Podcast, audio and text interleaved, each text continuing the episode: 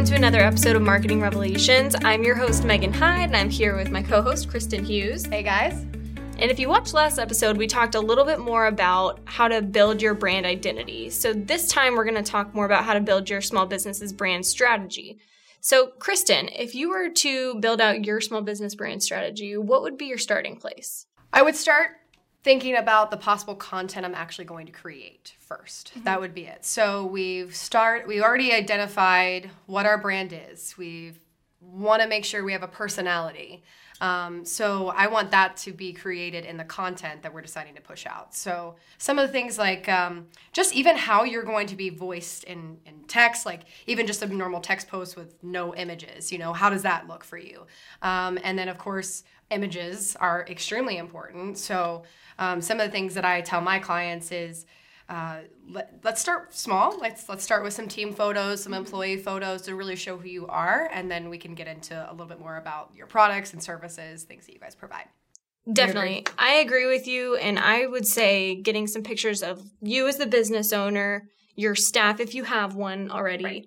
interior, exterior, or even your processes, like you have control over all of that content. So that's a very easy place to start. Mm-hmm and you can make the investment and hire someone to take those photos or you can use your cell phone. Right. like just start it and and start somewhere.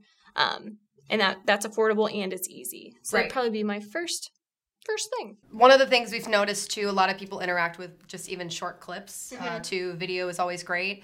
So just explain a job you're doing maybe. Explain um, maybe you could give like a um, tip Tuesday kind of start, you know, think about I know that'll get into how we're going to plan out our content, but things like that that could be helpful for your business owners to actually I'm sorry, your customers to see who you actually are.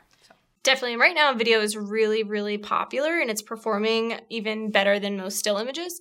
So that can be really intimidating for a small business business owner, but there are a lot of ways you can create that content. Right. So like with a smartphone, super easy. Mm-hmm. There's all kinds of apps out there you can edit in. So one I've used before is called Splice. Um, yep it's i think you might pay $1.99 but then you can upload your videos you can speed them up you can add music right. you can use title slide so all of that is very user friendly um, imovie is also on definitely um, just comes on your actual apple products so mm-hmm. that's always great too very easy to use so. super easy yep so that's what i would start with do something feasible that means something and really think about what your clients would want to know or your customers and then also think about like like what's easy for you to make what right. makes the most sense. So how would we start to push that out? So that's the the next step we need to think about. An integrated strategy is always going to work best, but you always need a starting point that you're familiar with so that you're confident as you move through this process. Facebook is a really easy one. Um, Instagram is now owned by Facebook, so if you're posting yeah. to Instagram, it'll push through to Facebook, which may make your life easier.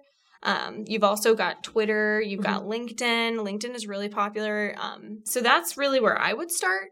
And then making sure all the content that you're planning to put on those channels matches. So if you're putting one thing over here, you should really put something very similar on the others. Mm-hmm. What do you think about that? Absolutely. There are other channels and there are free apps that you can use, like Hootsuite's one or some other that could help you with scheduling those posts just a little bit easier too. Um, mm-hmm. But that's a great idea. It needs to be all pretty consistent. Definitely. The other one I was thinking about is Pinterest. It gets a little like mm-hmm. forgotten and it's really not considered a social channel anymore. It's considered more of a database. So you can post your photos or if you're doing tips and tricks, all of those kind of things. And your images should tell a story or your videos should tell a story. So mm-hmm. when we said like break it down into like if you have a five minute long how to video, maybe you can break it into segments. So you have yeah. like the full video that lives on YouTube, which we haven't mentioned yet. And then for Google, you add in segments. So step one, step two, step three. And then those could be a series of mm-hmm. posts on Facebook and Instagram. So that's one piece of content you've taken the time to make that turned out to be maybe 15 or 20 different pieces of content for different yeah. channels. And and that's a lot for a business owner. So where would you say you would start how to plan that out? What, so what do you tell your clients? I think about starting for the year. So you take a year and like just look at 12 months. Mm-hmm. What happens when? What's your seasonality look like? When do you expect clients to be reaching out? What are they expecting from you at what time? And that's how you're going to plan your content. And if you think about like retail is a really easy example. Right. They're planning for Christmas in August or the holiday mm-hmm. season in general in August or Halloween. It starts in July. So you want to think that way. You're not going to be putting your content out the same way, but you need to have it prepped and ready to go. So that way you're not behind the ball because your potential customers can feel it if you are behind the ball on mm-hmm. all of that. Yeah, actually, they're probably even planning before that, but oh, yes. we're seeing it as consumers during that time yes. too. So that's a good point. Yes. Yeah. Um, and then the next, even just from a year to year, go quarterly from that like you said just having that might if you feel like scheduling out for the entire year is a little bit crazy for you or just it's a little overwhelming mm-hmm. um, coming up with more detailed content doing a quarterly basis is could help you as well how do you feel about this do you feel like you could start from scratch for your own business and build out a strategy yeah i think it i think for a lot of business owners the content um, they know what they want to share um, and I think they, they understand their businesses. Most of the time, they've been in business for a while. They're just not focused on this part of it. Mm-hmm. So, if you already know how your business is and the seasonality and um, how it actually plays out, then it makes it a little bit easier now to create that content because you can think about that from the customer journey as well, too. So, absolutely. Yeah. And it probably seems a little overwhelming, but once you sit down and take even 30 minutes just to think about this and write out some ideas in a timeline format for the year, it's really going to start flowing for you and it's going to feel a lot easier. So don't be scared to take those few minutes. You'll be fine.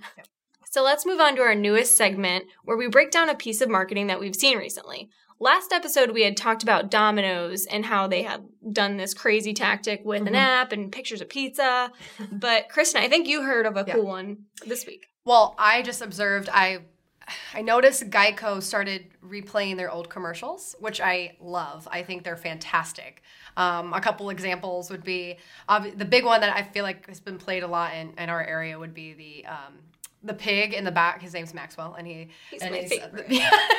and the little uh, what is the uh, the little piggy cried wee wee wee all the way home, and he's got the pinwheels out, and it's like freaking hilarious. It's so funny. Uh, but it's um, that that one, and then the other one, my favorite one is the Hump Day, um, the camel, and I think he is fantastic. So they started replaying these commercials though, and I was intrigued to think about their old pieces of marketing, you know, bringing those back, and I, I wondered, and I didn't realize that they're voting on these. Yes. So you found that out, right? They're voting on these, and we, we had talked about that. Yeah. So this is like a complete campaign, yeah. which is hilarious because they really haven't said anything much about it. However, they're playing these throwback video or these throwback commercials, and then you go online and you vote and see which one is your favorite, which is actually kind of brilliant in and of itself because right. you're re- reusing content that already performed well. Right. So, so, they've already paid out probably on these spots. They're all done now with those, and then now they're just yeah reusing content. So definitely, we've actually used that strategy before too, or I've I have with my clients before where you know we don't have newer pictures, but we take the older pictures and actually um, make something out of it, but talk about a different part of the picture or a different piece of that. So it's that is that's fascinating in itself to me because it's saving down on a little bit of the cost with you know additional people think you have to go all big and new content all the time and it's like let's talk about what you've already done and how we can make that a little bit better. So um, i think this is a great tactic for geico so. I think so too. The other part is they they measured the success obviously it's a huge right. company but that's why for a small business it's still important when you release something new and run it for a while you mm-hmm. need to measure it you need to see if it's working and if people are responding because if you change your campaign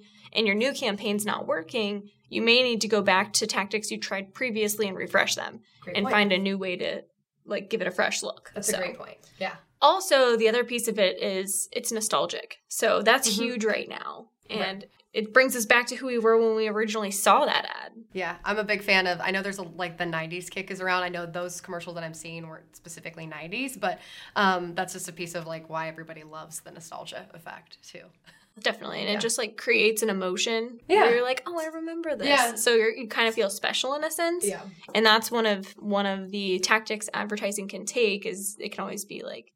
Um, emotion, like where it's fear or right. love or whatever. Yeah. But this one's just like happy thoughts, and yeah. I love it. That does it for today's episode. Feel free to leave us a review, a comment, or subscribe here on YouTube. You can also subscribe on iTunes or on Google. If you have any additional questions, you can shoot us an email at podcast at revlocal.com. Thanks for watching. Bye.